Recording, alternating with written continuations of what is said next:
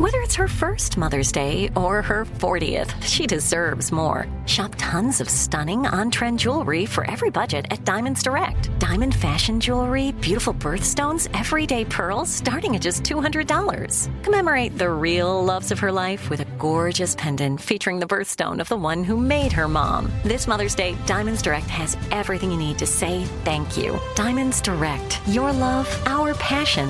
Online at diamondsdirect.com. Live Nation presents Concert Week. From now through May 14th, get $25 tickets to over 5,000 summer shows. That's up to 75% off a summer full of your favorite artists like 21 Savage, Alanis Morissette, Cage the Elephant, Celeste Barber, Dierks Bentley, Janet Jackson, Meghan Trainor, Peso Pluma, Sean Paul. Sum 41, and many more. for way less. Grab your tickets now through May 14th to see all of the artists you love all summer long. For just $25 each. Visit livenation.com slash concert week to buy now. That's livenation.com slash concert week to buy now. There's a lot happening these days. But I have just the thing to get you up to speed on what matters without taking too much of your time. The Seven from the Washington Post is a podcast that gives you the seven most important and interesting stories, and we always try to save room for something fun. You get it all in about seven minutes or less. I'm Hannah Jewell. I'll get you caught up with the seven every weekday. So follow the seven right now.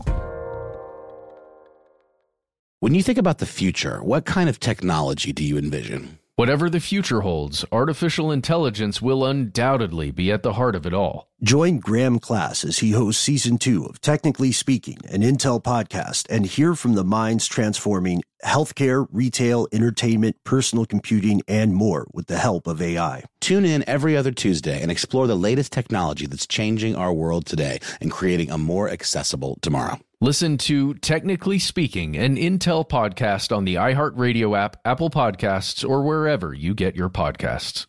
This is a heavy one. Our classic episode today involves crime, involves kidnapping, it involves organs. It's something called the red market. And heads up, it may not be appropriate for all listeners. Uh, the organ trade, it's a real thing. It's a real problem. We're going to get into the issues with uh, the stuff that's above board in every country across the world where there's a need for a transplant. Uh, there is a need for a donor, someone to give their kidney or their liver or their, you know, parts of their eyes, their corneas or something because someone else is in need. Usually it goes in the order of someone passes or donates a part of themselves and then it can go to an eligible person. But in this case, what we're talking about, it's when there are a lot of people who need something and there's no supply. Yeah, it's it's a real ongoing problem until organs can be uh, reliably manufactured in a lab. Uh, but on a lighter note, just a bit of stuff that I want you to know behind the scenes, peek past the curtain, folks. Uh, Matt, I want to publicly thank you for talking me off the editorial ledge years back when we did this because I really wanted to call this episode the Oregon Trail. And that would be an inappropriate joke. I mean, you know, you, you got to follow something to get to the bad guys. And in this case, they left a trail of bloody organs and fractured lives. I'm sorry, this liver is no longer viable due to dysentery. Game over. I mean, obviously, I held on to that for years, so I could just say it now. But, but no, this is uh, crime, kidnapping, and organs. The red market. Certainly, you said it on the episode as well. You wouldn't have you wouldn't have kept that one in your back pocket this long, Ben. I don't know, man. It's We'll long see, game. right? We'll see. we'll see. Let us know. Did he say it in the episode? Do you choose to cross the river with your wagon? Uh, it's a big choice. It's a big choice. From UFOs to psychic powers and government conspiracies, history is riddled with unexplained events. You can turn back now or learn the stuff they don't want you to know.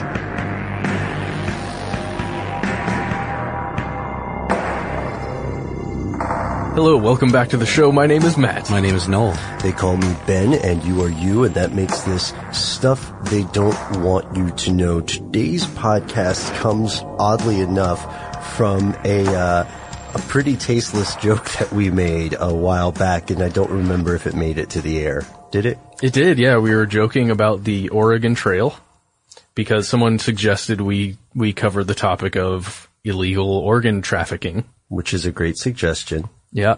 And then we all died of dysentery. And then we all died of dysentery in the middle of, Spoiler alert. Yeah. yeah, because we were dumb enough to start the game as farmers. Oh, never, never do that. Way harder. Uh, but yeah, we were kicking around, uh, just terrible titles. Uh, and one of those was, of course, The Oregon Trail. The Oregon Trail. Well, if you say it like that, then yeah. Yeah. it can go either way. well, title aside, uh, this is, Don't apologize for that title, Ben. I didn't, I just said title aside. That's fair.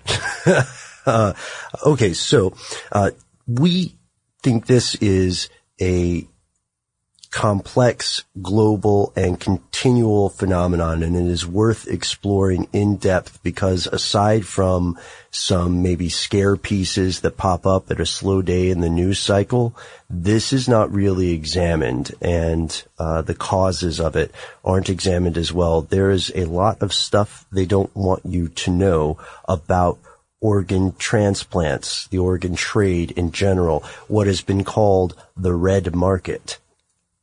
So I, at first I wanted to ask you guys, uh, Matt, Noel, those are our real names. Sorry for everyone. Uh, should we apologize for that one? I don't know what you're talking about. That's a good point.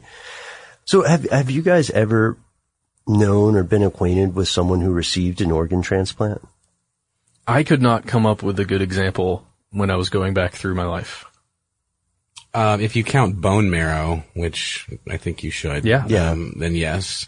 I know it's an intense process as far as like getting on a list, getting matched with the right candidate, and then actually getting the procedure done and having everything booked because it is a very timely process, you know, once everything goes through. Uh, and there's a lot of uncertainty and you even hear stories about people trying to get higher up on the list by, you know, greasing some palms here and there, you know? Right. So, I mean, there's a lot at stake, obviously, and um, I won't say who this person was just to, you know, maintain their their privacy. But yeah, it was it was very nerve nerve wracking, just wondering when it was going to happen, when it was going to go through, and when it did go through, if everything was going to work out correctly.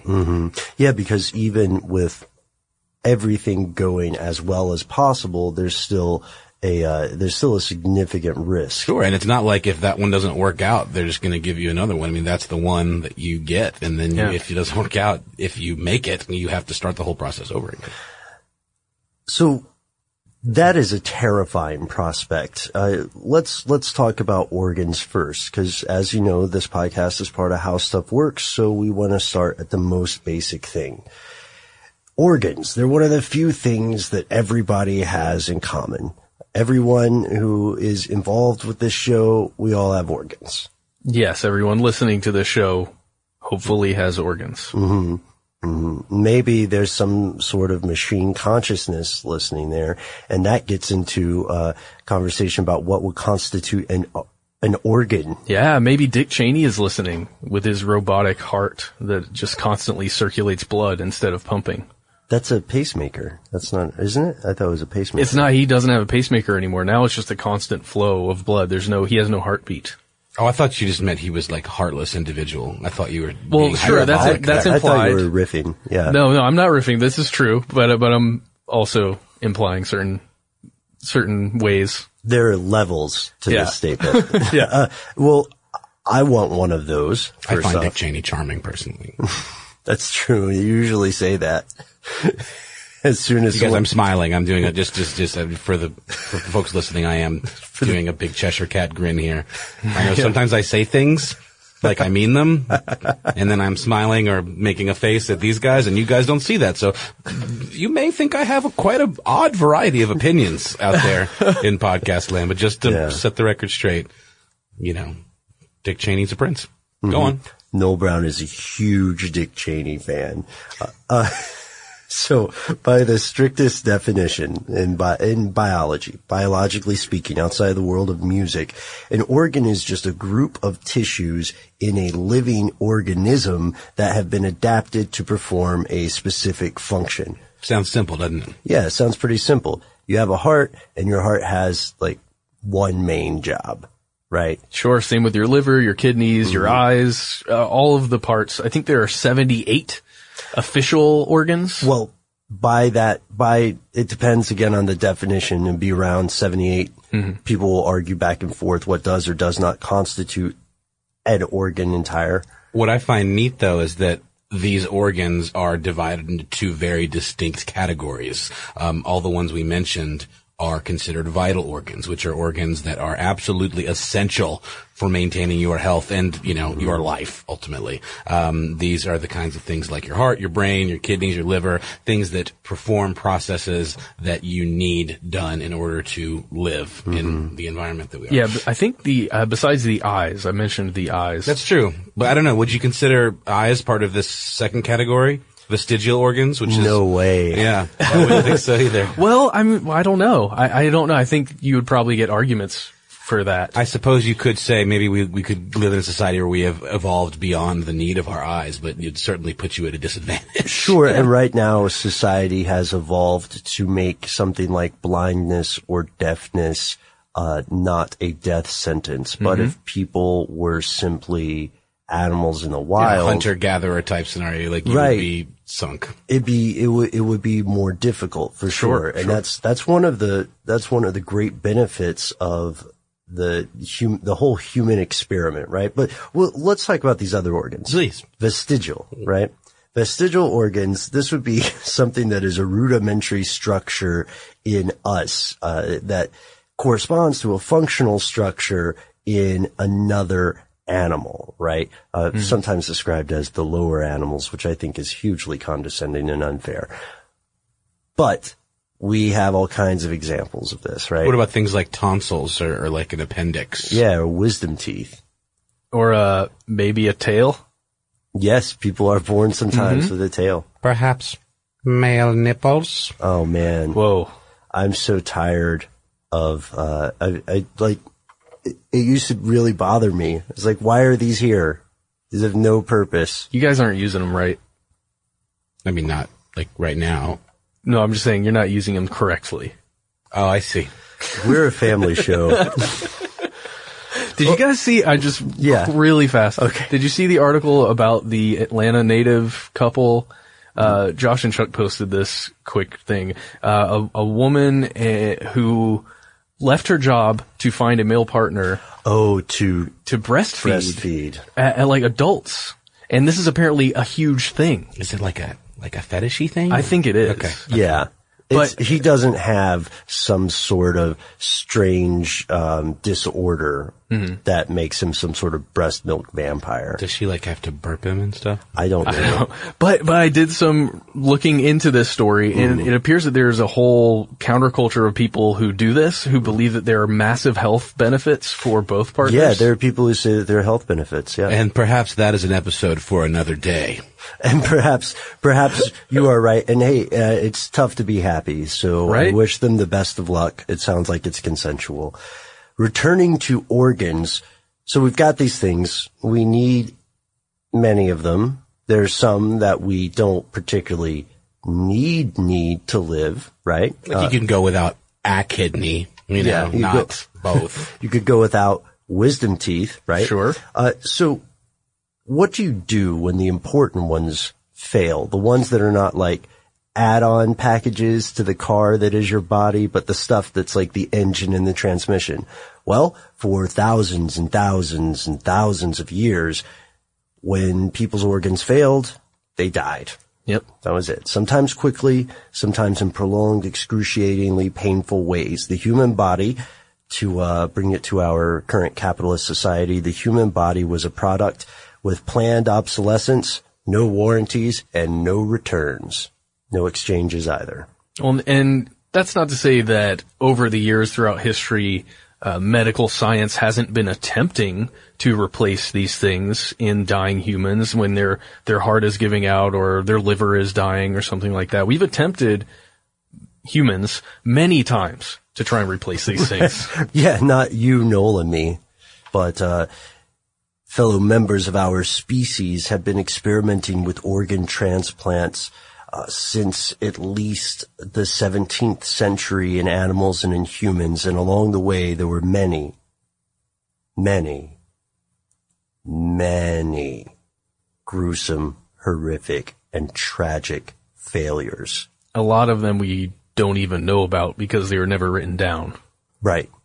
But uh, we do have early examples. Yeah, like in 1668, um, a bone graft was attempted using a dog's skull and actually successfully attached this graft to a human's head.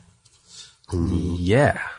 Yeah, and we see the animal transplants, uh, the the practice of putting animal components into a human body, were um, were not unheard of. Well, I mean, at the time, it probably just seemed like a logical jump to make. You know, why not? Let's just give it a shot. And that could have also been at the uh, what if stage. Yeah, sure. Especially if you're getting desperate trying to save somebody. I mean, and if someone is on their last legs, you'd try anything. And in that desperation in 1905, uh, there were some doctors who took slices of a rabbit kidney. They put it into a child and it did seem to improve kidney function, at least for a little while. Unfortunately, the child did die shortly after that from a pul- uh, from pulmonary congestion. Right. And then in the same year, 1905, uh, doctors managed to transplant a cornea into the damaged eye of a laborer, restoring his sight. That's that to me is crazy to think about in 1905. Like any kind of eye surgery back then. That's like buying a lottery ticket every day for a week and winning. Then in 1906, we have a French surgeon, Mathieu Jaboulay, who um, attempted to save two patients' lives. Uh, they were suffering from renal failure by transplanting goat kidney into one of the patients and a pig kidney into the other, and they died shortly thereafter. work. And I think what the big takeaway is from a lot of these early examples is that these organs are incredibly specific.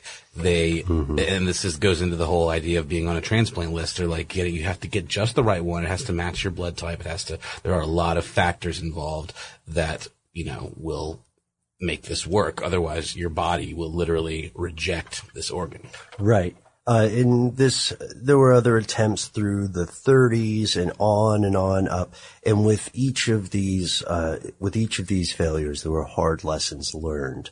And it looked like it may be, it might be something that was just going to be beyond the bounds of reliable medical technology and science. At least that is until the first successful organ transplant in December of 1954. Yeah, it was this guy named Ronald Herrick. Uh, he was the first one. He had a successful transplant procedure. Pretty awesome. Um, it was, it's a cool story too, actually. And, and there's a How Stuff Works article on organ donation where you can find this story. Um, he, he had a twin brother named Richard and one of his, you know, his kidneys were failing and his brother basically decided, well, what if I give one of my kidneys? And the doctors thought this was really interesting because it hadn't been successful in the past, but because their genetics were so close, almost identical, uh, they thought perhaps it would work. So the doctors didn't have much uh, faith that this would actually be carried out. Even though, you know, they have faith in themselves and being able to make the procedure happen, they don't think it will, the organ itself will take. The great thing is that it did work. Both of them survived and they went on to live happily ever after. Right? Or did they? Yeah. I mean, that part, we're kidding on that part. No one does that. But they did okay. Yeah, they did great. They both recovered at least. What a Debbie Downer you are, sir. Uh, yeah, I'm, I guess I'm more, uh, what's a, what's a, da- a word for downer that starts with a B? So we could do it like a bingy bad attitude. That's pretty good. No, it's terrible. Well, that's why Debbie Downer exists for a reason. You you're it's right, It's you're right. It's the go-to. You're right. You're absolutely right. And there's no reason to be down, is there? Because this worked very well. And after this watershed moment, more and more successful transplants took place. So today, at least in the US and, and really globally, if you are someone with enough money and enough luck and enough opportunity, you really can get a second chance at life with a new organ. We cannot emphasize how amazing this is and how technology still since I'm I'm going to try to be positive for the rest of the podcast. I appreciate now. that. I I appreciate it too. No, uh, we still know that this medical technology continues to evolve at a breakneck pace. You know, doing amazing things. If a child for a child born today, the day you're hearing this, by the time they are 18, it is quite possible that they will be able to buy uh, grown organs, grown in a lab, not taken from another person, or to uh, take possibly organs from genetically modified animals or entirely uh, entirely synthetic Yeah. things. However, we're not there yet. At this point, your best, the, the best and only way uh, that you can get another organ is by getting it from another person. Many people volunteer to donate their own organs, like the twin we mentioned earlier, uh, either a kidney or, you know, you can live with one kidney, like you said, Noel. You can chop a liver almost in half And and, it'll- it'll regenerate. Yeah, and it'll regenerate to almost its full size. Or uh, if you are a person with a driver's license in the U.S., you are incentivized to be an organ donor because you get a little discount. Yep. And what they do is they just say, well, if the worst thing happens, the worst thing for you at least, then something great might happen for some other people. Which is a pretty terrifying thought, but at the same time, you know, if if you're dead, depending on your religious and spiritual beliefs, then hey, who cares? Somebody else can use it. You can't take them with you. You know, and arguably, you could say this is a form of extending someone's life if you are, if a piece of you lives on in someone else. Absolutely. The pharaohs of Egypt would probably disagree, though. I mean, they had all of their organs pulled out and put into jars and preserved Yeah. in their tombs, you know, so that they could have them in the afterlife. And that was part of the, uh, that was part of the belief system at the time, you know, and there, there's still some, there's still some religions and belief systems that do not allow for organ donation, like the Roma don't practice it because they, they believe you need your physical body and all its components for at least the first year Yeah, because you have die. to retrace your steps, right? And now we know, now, now we know that this, this stuff does work. It gives the average person a chance to be a hero and to be quite candid. This is a situation where people need heroes. Between 1998 and 2008, there were more than 91,000 living donations. That's donations from somebody who Just gave it. theory will survive after.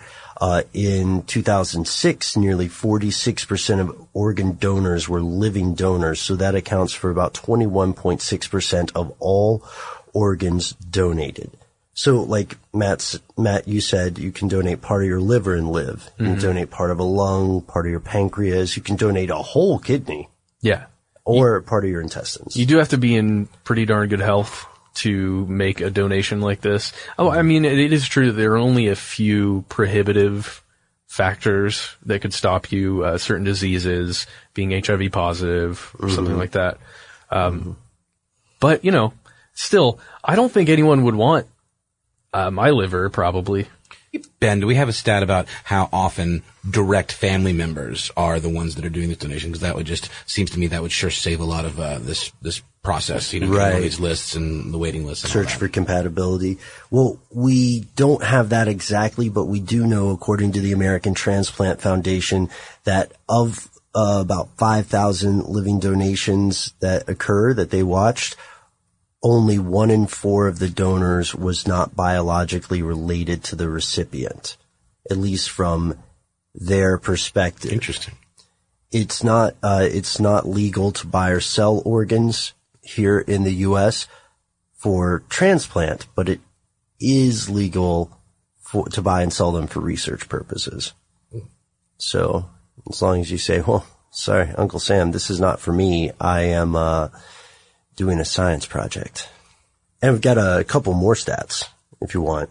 Uh, according to the Department of Health and Human Services, more than 2,000 new names are added to the national waiting list for organ transplants. And again, that's every month. And every day the day you're listening to this podcast, ladies and gentlemen, in the U.S. alone, uh, about 18 people die while waiting for an organ transplant. So these people, these voluntary donors, living or dead, are doing um, terrific, wonderful, much needed work. And we need more. But here's the thing. Not all of these donors are volunteers. As it turns out, quite a few of them are victims. And we'll get more into that after we take a quick break. Live Nation presents Concert Week. From now through May 14th, get $25 tickets to over 5,000 summer shows. That's up to 75% off a summer full of your favorite artists like 21 Savage, Alanis Morissette, Cage the Elephant, Celeste Barber, Dierks Bentley, Janet Jackson, Meghan Trainor, Peso Pluma, Sean Paul. Sum 41, and many more. for way less. Grab your tickets now through May 14th to see all of the artists you love all summer long. For just $25 each. Visit livenation.com slash concert week to buy now. That's livenation.com slash concert week to buy now. Snagajob is where America goes to hire, with the deepest talent pool in hourly hiring. With access to over 6 million active hourly workers, Snagajob is the all in one solution for hiring high quality employees who can cover all your needs. On demand, temp to hire, part time or full time. You name the position warehouse worker, retail associate, grocery store clerk, fitness trainer, baker, stylist, bellhop, podcast producer.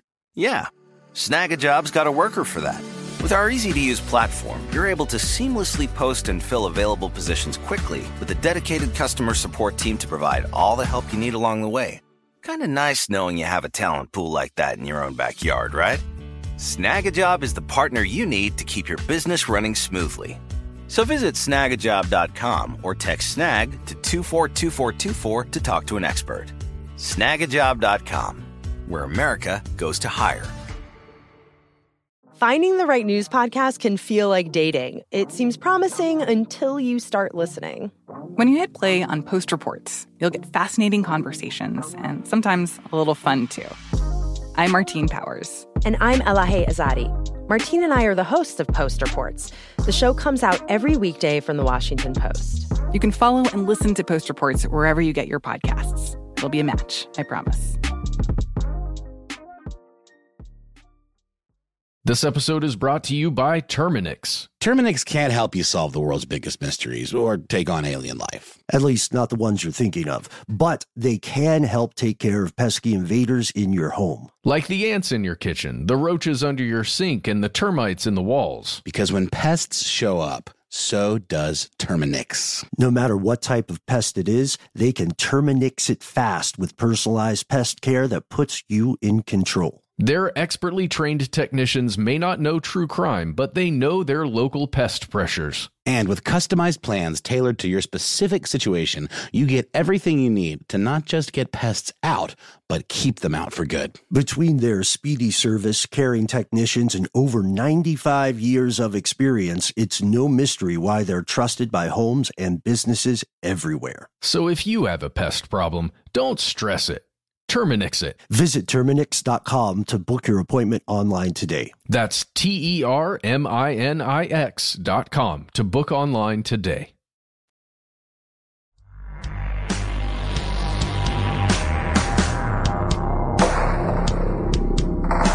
So, as you can tell from the statistics we covered earlier, everything that we've talked about thus far, the need for organs far outweighs the the supply for organs. And what happens then? There is a basically a, a, a, a gulf that needs to be filled. And as we know, when there's money to be made, people are going to come along and fill that gulf. Yeah, when when supply and demand don't meet, there's going to be profit, and uh, that's what we see. And the question becomes existential. You know what I mean? This is, this is not, will I steal uh, a Celica or an Elantra from someone because I want a Celica or an Elantra or God forbid a Honda Odyssey, which is not worth it. Uh, this is a question of survival. If you are sitting next to someone listening to this and you are close to that person, look at each other. What would you do to keep them alive? Would you donate your kidney? If given the opportunity, would you find them a heart? The average heart will beat uh, approximately 2.5 billion times in the course of an average person's life. So now you need to start thinking about the age of this heart you would procure. Because honestly, you'll get more mileage the younger that transplant uh, source is. Wow, Ben. Well, it's true. Unfortunately, it's true. And let's be honest. This is just my personal opinion here. Some of the results of this come about because the American medical system is a joke without a punchline. People are dying due to um, due to a phenomenally Byzantine uh, system of jacked up prices for operations and medicines that would be affordable in many other countries. This is again, this is just my opinion, but there there are numerous facts that point to um, that, that, point to a very poor performance on the part of the U.S. medical consi- uh, system in comparison to the rest of the de- developed world. I mean, if we are considering the entire population, if we're only considering the people who can pay the price tag, then the U.S. medical system is the best in the world. I mean, look at the examples you see of people that, you know, are in the hospital for three or four days and then their insurance gets cut off or like it, you know it maxes out and they're left with like a ten thousand dollar bill for being in the hospital for a few days just so they can breathe or know? a fifty thousand dollar bill. Oh, of course, yeah, exactly. Right, and then be in debt for the rest of their lives. Or bankrupt, right? Mm-hmm. So this, I mean, and that maybe is a sub, I know it's a touchy one for a lot of people, so that will perhaps be a subject of a future show. I don't know what you guys think. And of course, uh, we can anticipate the arguments. People say, well, medical care is not free. That is true. And that's something we can uh, explore in a future episode right now. In the case of kidneys, which are by far one of the most common organs transplanted, donated, harvested, trafficked, only 17% of the annual demand is being met. And due to, again, skyrocketing medical costs, the vast majority of U.S. citizens have virtually no way of affording a living donor. So make no mistake, legal organ transplants, like many other operations, are overwhelmingly out of the reach of a lot of people. Not to mention, maybe you're just so far down the list. Yeah. it's just the time is of mm-hmm. this is not on your side.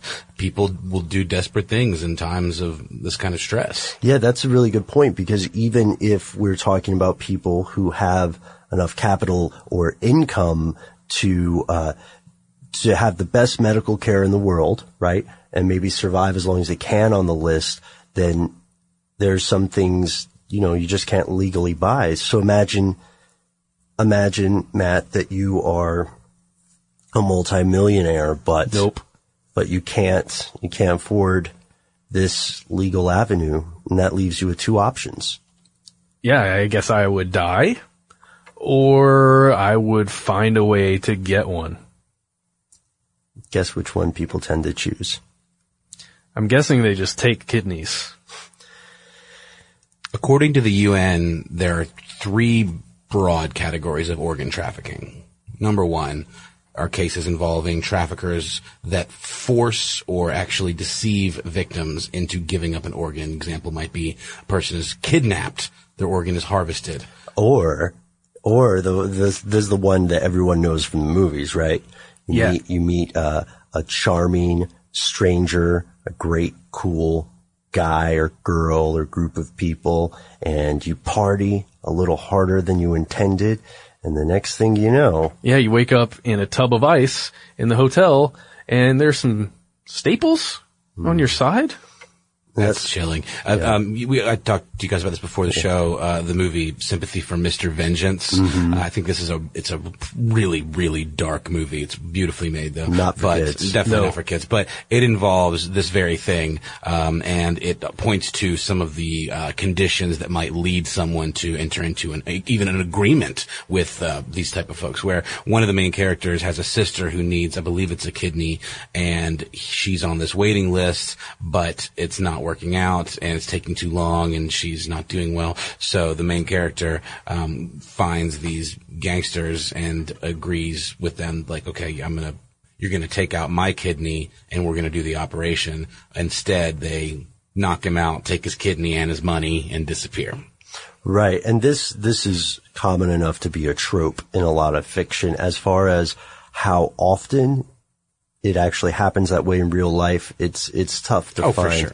Proof. Uh, but that's not the only case. You said there are three categories. Right. So the second category uh, involves cases where victims formally or informally agree to sell an organ and then are cheated out of money. So the, the thing from Yeah, the, yeah, the film yeah. is almost a combination of the two. Are then cheated out of the money or paid less than promised and threatened. Um, you know, totally. You'll take what we give you. Exactly. You're lucky to leave with your life. Yeah. I mean, that's the thing. These are, um, opportunistic, manipulative folks that are, that are doing these things. They are finding people in their time of need, their time of most desperation, Yeah. and, you know, turning the screws on them. Criminals. Yeah. Yeah, well, and sometimes it even does happen voluntarily, where someone will fly to Turkey or something to mm. give their their kidney four or five thousand dollars, you know, for ten thousand dollars US. Meanwhile, the person who is taking the kidney is going to make ten times that, twenty times that. Yeah, and as, as as problematic as Ben said, as as our uh, medical system is,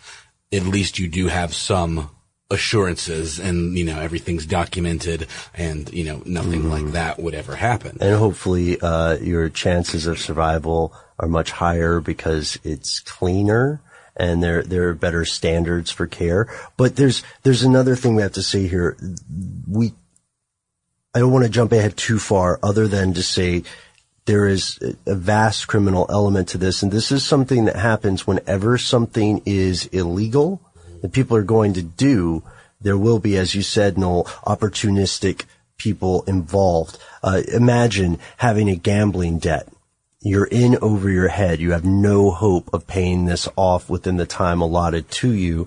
And then well, Noel, let's say I have a gambling debt to you. Let's say I, what's a massive amount of money to owe for gambling? One million dollars. Okay.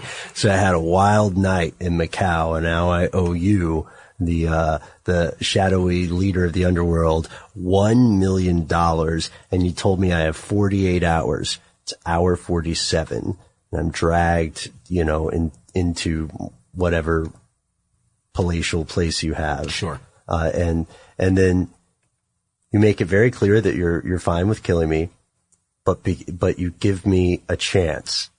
You, t- you tell me I can give up, you know, my kidney or part of my lung or my liver. And of course people are going to say yes to something like that. It's horrific, but they will. And then there's the third case, which to me is one of the saddest. I have to say, guys, in this example, it would be, it would make a lot more sense if it was maybe a hundred thousand dollars because they would make that. If you owed a million dollars, Yeah, they would just kill me and take and harvest because me. they could, they could pretty much make that from your entire body. I would go to the chop shop. Ugh. Yikes. Don't do it, no. Please don't do it. No. Remind me, I've never started gambling. I've never gambled, and I, I don't intend to start now because I am frightened by this scenario. No, it's true. I mean, even you know, I, I I've played some slots uh, here and there, but uh, Same. don't, don't think I could ever you know go beyond that. I thought you were about to say, "No, it's true. I guess I would have to do that." well, you know, when faced with that situation, then I have to take care of my investment. oh yeah. Ice cold. I respect you though. Uh, number three. This is perhaps one of the saddest. Yes, the third example is when a vulnerable person receives treatment for some ailment. Uh, perhaps it's real, perhaps it's not, only to find when they come out of surgery or whatever procedure they went through, they find that one or more of their organs have been removed during the operation. And it ranges uh, from what organs are taken in this procedure. Um, and this is one of the more terrifying I mean, these are all terrifying, but this one to me, trusting someone going into a surgery or something like that, mm-hmm. only to find that something completely different has happened. Yikes. And we're talking about completely disenfranchised people that have no recourse. Migrant workers, homeless people, the impoverished, the illiterate. They are just easy targets for these folks who want to prey on the fact that they have no one to mm-hmm. protect them. And they can be any age. They can be any, you know, creed, race, ethnicity, whatever sort of label you want to attach to an example of the human species. As long as they got the goods, and by that I mean kidneys, livers, any of these organs that are, you know, ultimately pretty easy to remove in a Yeah. pinch, which is horrifying in and of itself, especially when you consider that, you know, these are not done in sanitary conditions. These are not done in mm-hmm. clean rooms, you know? Well, yeah, and the fact that they could be removed and then you can still live depending on how you were treated after and what type of process they took to actually remove it and then fix you up, which is, uh, that to me is awful. Can you imagine living after that? Just happening to you, the PTSD that you would experience in your life? I personally would be thrilled to be alive Sure. because think of the time and money you save if you're working with volume on sutures, on cleaning up. You know? Yeah. Are you saying? I mean, I, it, I, i'm trying to just figure out why it's in their best interest to leave these people alive in the first place.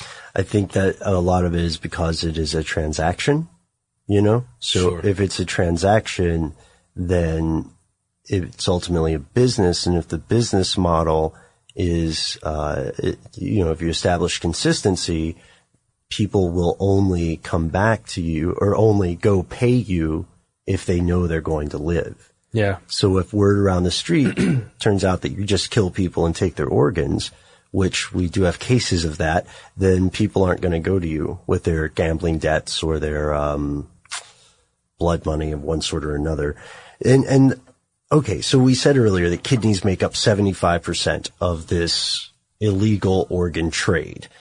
But do you know why? It's it's not just because you can take one and sell it, although I think that's a huge part of it. It's also because of the rising rates of diabetes, high blood pressure, heart problems, and such in uh, across the globe. Yeah. So you need those, the filtration system that are the kidneys, which are failing across the board. And for everyone who might think this is this is a strange thing for us to cover, uh, we would argue that this is an example of not one but multiple international conspiracies, not theories. And again, a conspiracy just means people working together in secret toward a common goal. Organized crime necessitates conspiracies. This involves recruiters, people who transport the patient, underground medical staff, middlemen, contractors, buyers, and banks that store the organs. Because remember, organs don't keep. And a lot of people throughout the history of organ transplants have died because an organ was pulled from a cadaver that had been dead for hours, you know? So this stuff is on ice and, and on the good side, on the legal side, there's this amazing, uh, logistics chain of how to, of how people move an organ and keep it stored on ice across the country or across the ocean to save someone's life. So And, this yeah. can be a good thing. It can be a good thing for the, for the law side. The problem is because these networks are so large, when they get exposed, it will a lot of times be uh, one arm or one one section of a network, and you never really get to see the larger picture because you know when you're operating underground like this, you just pick up shop and get out of there if there isn't a good paper trail. Right. Yeah. So let's talk about some uh, facts about organ trafficking. So uh, I'll, I'll start with one. Organ trafficking accounts for five to ten percent of all kidney transplants worldwide. That is mind blowing to me.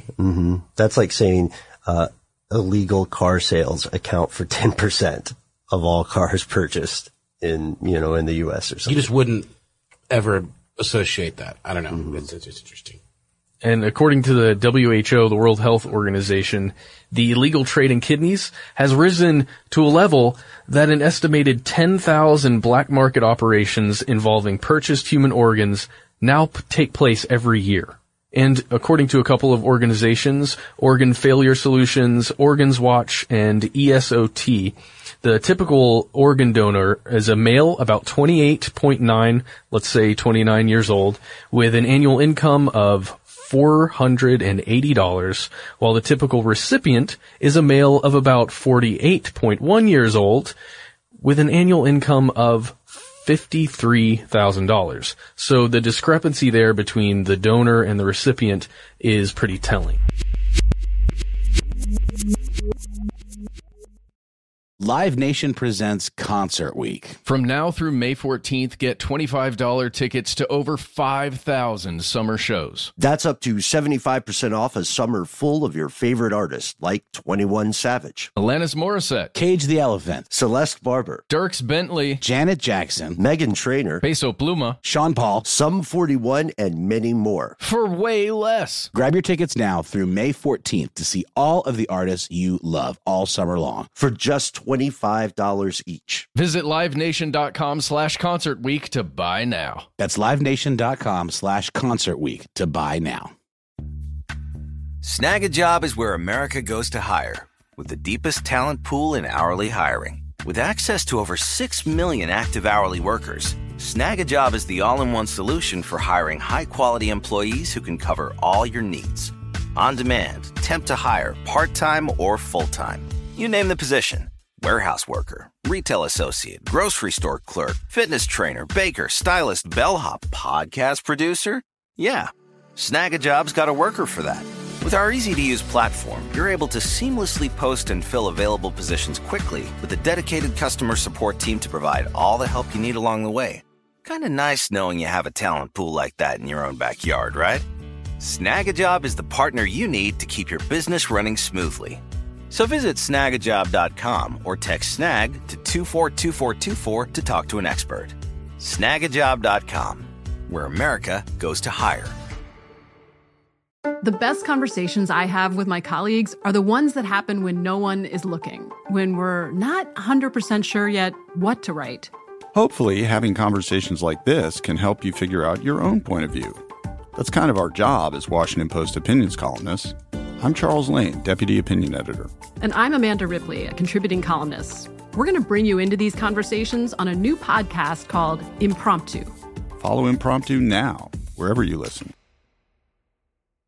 This episode is brought to you by Terminix. Terminix can't help you solve the world's biggest mysteries or take on alien life. At least not the ones you're thinking of. But they can help take care of pesky invaders in your home. Like the ants in your kitchen, the roaches under your sink, and the termites in the walls. Because when pests show up, so does Terminix. No matter what type of pest it is, they can Terminix it fast with personalized pest care that puts you in control. Their expertly trained technicians may not know true crime, but they know their local pest pressures. And with customized plans tailored to your specific situation, you get everything you need to not just get pests out, but keep them out for good. Between their speedy service, caring technicians, and over 95 years of experience, it's no mystery why they're trusted by homes and businesses everywhere. So if you have a pest problem, don't stress it.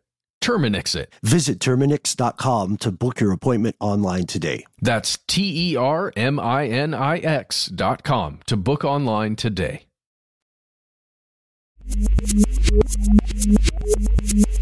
And organs aren't just used for transplants. There's a demand for illicit experimentation from unethical scientists. Think of these as the modern version of resurrection men. Yeah, grave robbers. Re- resurrection men were grave robbers, uh, especially uh, in during a time when it was legal to experiment on cadavers for med schools and stuff, but it was illegal to procure the bodies. So that's a, a chilling, but mm, not entirely inaccurate comparison. And then, of course, there are um, there are other body parts such as bones or uh, genitalia that are used for uh, magical rituals. And the profit margins here can be outrageous. In July of 2009, Levi Itzhak Rosenbaum was arrested in Brooklyn for conspiring to arrange the sale of an Israeli citizen's kidney to an undercover FBI agent for $160,000.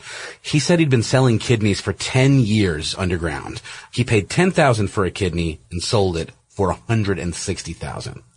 And there are an unsettling number of examples of at least parts of networks that have been exposed. Al Jazeera really recently uh, put out a story, I think in February, about a, a small syndicate in Indonesia, in this place called Java, West Java, where this really small village that had a population of 30 people, uh, a large number of them sold their kidneys for around $5,000 each. Um, and it was being run out of a state hospital. It, really crazy stuff like that. Just some bad people who are working with a couple other bad people inside a state run organization.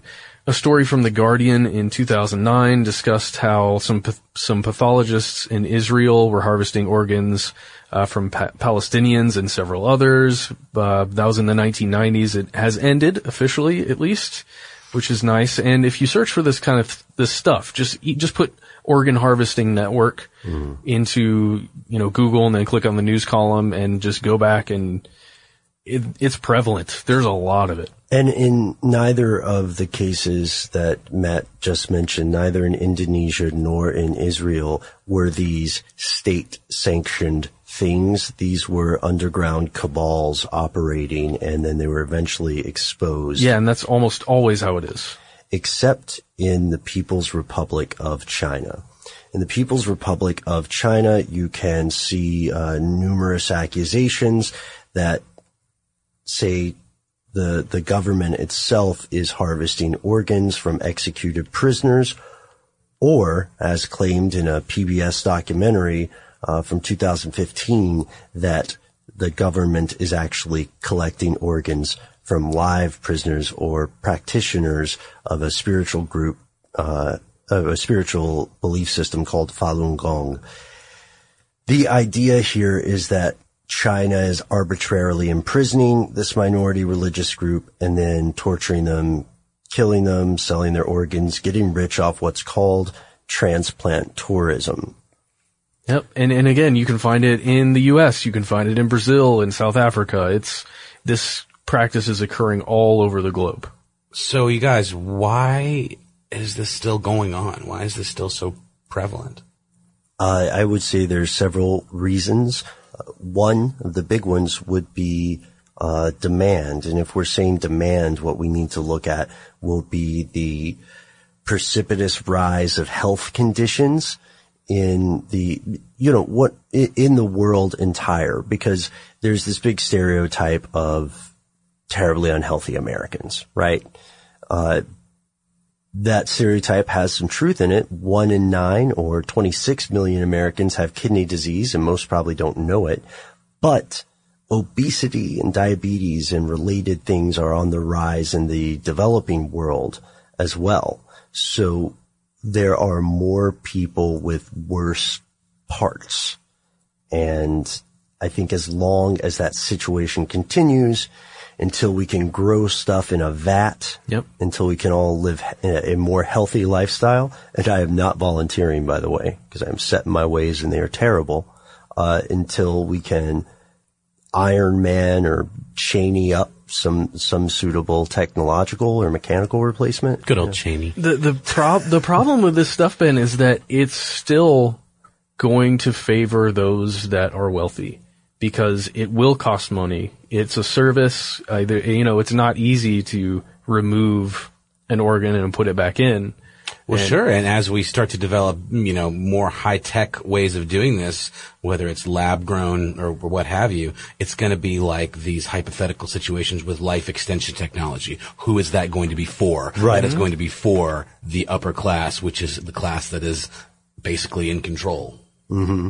That's a harrowing point because on the surface, the legal organ trade uh, at least if you if you look at the rules or the guidelines for the list, uh, they say that this the, a person's placement on the list is evaluated by factors that are entirely biologically related: severity of illness, time spent waiting, blood type, match potential, and uh, at least according to American Transplant Foundation, income, race, and social status are never taken into account in the allocation process. Which sounds like a beautiful thing. Until you take into account means to move yourself up on that list that aren't necessarily proven. Right. But, you know, colluding with someone who controls the list. or staying, or, or, you know, the means to participate in this illegal market. Yeah. Which is making hundreds of million, uh, hundreds of millions of dollars minimum, probably more than an estimated billion.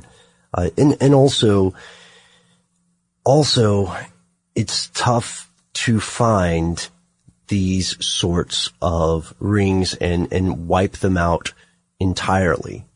You know, people's survival instinct is, is good. The money, it's just so profitable, right? And these are people often operating across international boundaries. So at this point, at that, at this point, regardless of the, the various solutions to the various causes for this sort of situation, it just, it doesn't seem to be going away. This is really tough because in a lot of the black markets that we've looked at in the past, it seems as though the legalization of whatever product that is being sold can kind of solve that black market because it then becomes a free market thing. Okay. Right? But with this situation, you can't really legalize just the voluntary donation and receiving of organs from hu- other humans. At least I, I can't foresee a way. Well, it just a lot is left up to chance when you mm-hmm. go the legal route, and it almost seems like the illegal route. You might be more likely to at least have the perception that you're going to get what you need. Mm-hmm. You know, with without having to jump through as many hoops or wait as long, and you know have less uncertainty. And you could even hypothetically hire an entire network so you could get the the level of care that you would expect from a uh, you know from a, a top notch hospital if you just buy a doctor and her his services for this one thing. If you just contract it out it would cost an enormous amount of money. But if a new kidney gives you another 9 years of life a lot of people would see that as a as a fair trade, you know. And and I'm sure that a lot of the people who are participating in this illegal organ trafficking are also doing it out of desperation and are, are not monstrous people. You know, they they are possibly maybe it's more like a, a matchmaking thing where they meet someone who wants money and they have the money and they say, okay, here, let's make a deal maybe it is, it, it, may well be consensual many times, but also many times it is not. Yeah, because we also, we've seen that this matches up with the act of human trafficking as well, right? I mean, where people will be treated like cattle and taken to another place where this will happen to them. Uh, it's been reported on a lot by the UN, uh, how closely linked human trafficking and organ trafficking is. Mm-hmm.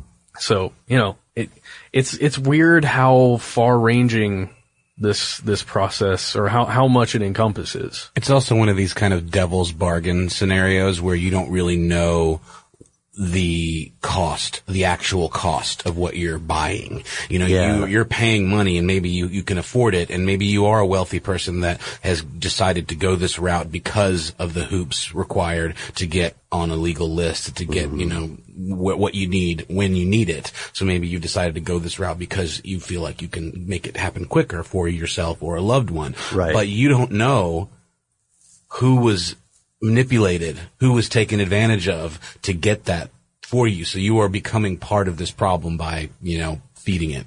hmm Yeah, absolutely agree. This, okay, let's end on an up note if we can. I know this has been a, uh, you know, I took that Debbie Downer advice to heart. So I'm trying to uh, see some silver linings.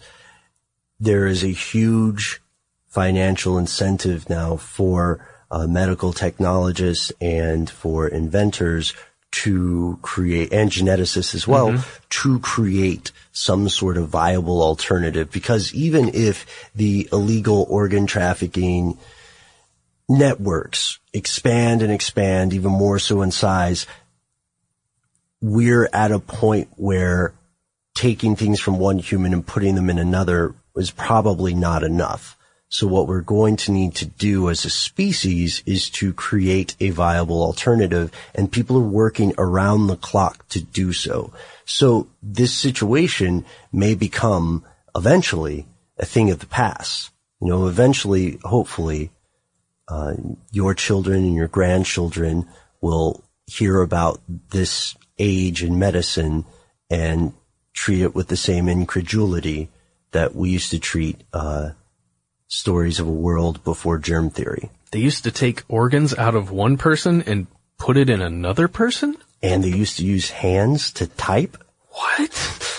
Why don't you just think it into your uh, Google I think? It is weird to think how long this conversation will last digitally if the internet stays around for long enough.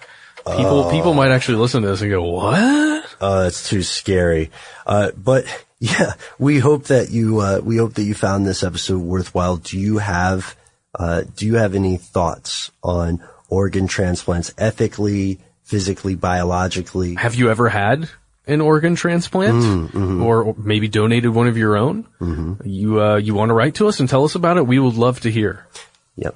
Have you ever made it to the end of the Oregon Trail without dying of dysentery?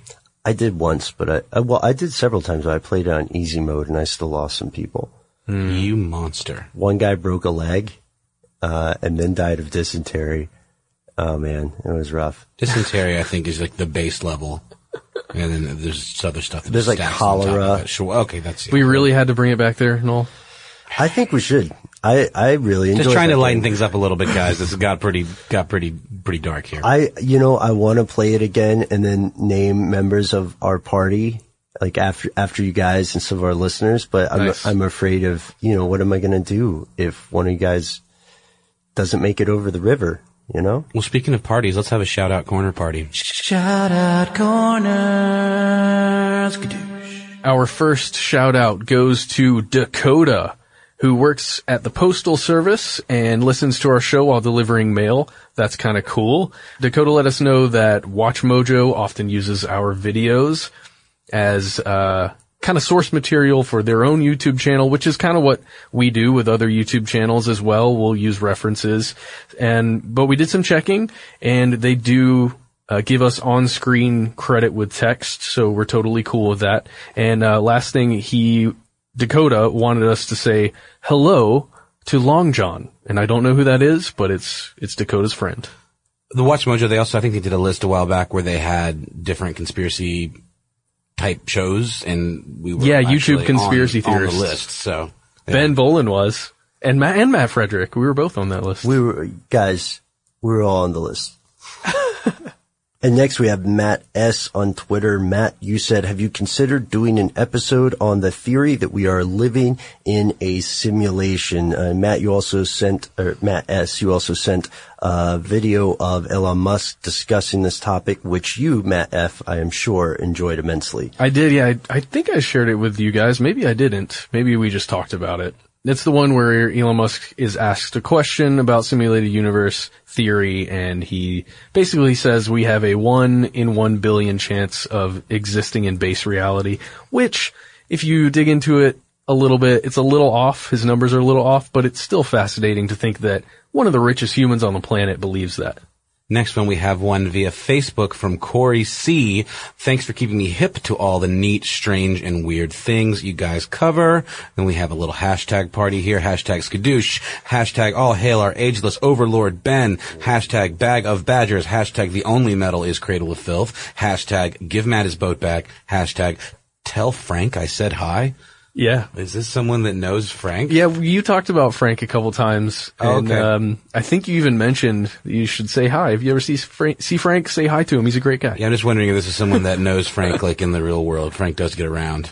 Uh, maybe. I don't there know. are many Franks. The many faces of Frank. The many faces of Frank. And this, uh, thus ends our shout out corner for today. But never fear if you would like a shout out from us. Uh, we do we do two or three each episode. Uh, if you have something you want to say to uh, all the other listeners of the show, then hit us up on Twitter and Facebook where we are conspiracy stuff. And if you don't, and that's the end of this classic episode. If you have any thoughts or questions about this episode, you can get into contact with us in a number of different ways. One of the best is to give us a call. Our number is 1 833 STDWYTK. If you don't want to do that, you can send us a good old fashioned email. We are conspiracy at iHeartRadio.com. Stuff They Don't Want You to Know is a production of iHeartRadio. For more podcasts from iHeartRadio, visit the iHeartRadio app, Apple Podcasts, or wherever you listen to your favorite shows. Live Nation presents Concert Week. From now through May 14th, get $25 tickets to over 5,000 summer shows. That's up to 75% off a summer full of your favorite artists like 21 Savage, Alanis Morissette, Cage the Elephant, Celeste Barber, Dierks Bentley, Janet Jackson, Meghan Trainor, Peso Pluma, Sean Paul, Sum 41, and many more. For way less. Grab your tickets now through May 14th to see all of the artists you love all summer long. For just $25 each. Visit livenation.com slash concert week to buy now. That's livenation.com slash concert week to buy now. Attention, true crime enthusiast. Searching for a way to unwind after diving deep into the mysteries that keep you up at night? Look no further. Introducing Lazarus Naturals, your trusted companion for CBD relief. With a commitment to transparency, Lazarus Naturals oversees every step from farm to doorstep, ensuring purity and quality you can trust. Visit LazarusNaturals.com today and discover how CBD can help you decompress and recharge for your next investigation. That's LazarusNaturals.com. Lazarus Naturals, your partner in unraveling the mysteries of true crime. Not available in Idaho, Iowa, or South Dakota. Dealing with pests can be a pain, but relax. Terminix can help. Because when pests show up, so does Terminix. With over 95 years of experience, they have what it takes to take on any pest problem fast. If your home or business has pests, don't stress it. Terminix it. Visit Terminix.com to book your appointment online today. That's T E R M I N I X.com. Open a limited time 11 month certificate at Kemba Financial Credit Union. At 5.25% APY, it's more than triple the national average, plus, it's a safe and secure way to grow your money. Visit your local branch or kemba.org slash CD for details. Offer expires May 31st, 2024. APY equals annual percentage yield. Restrictions apply. $500 minimum and $250,000 maximum deposit. Advantage status required. Comparison based on Bankrate average. Federally insured by NCUA.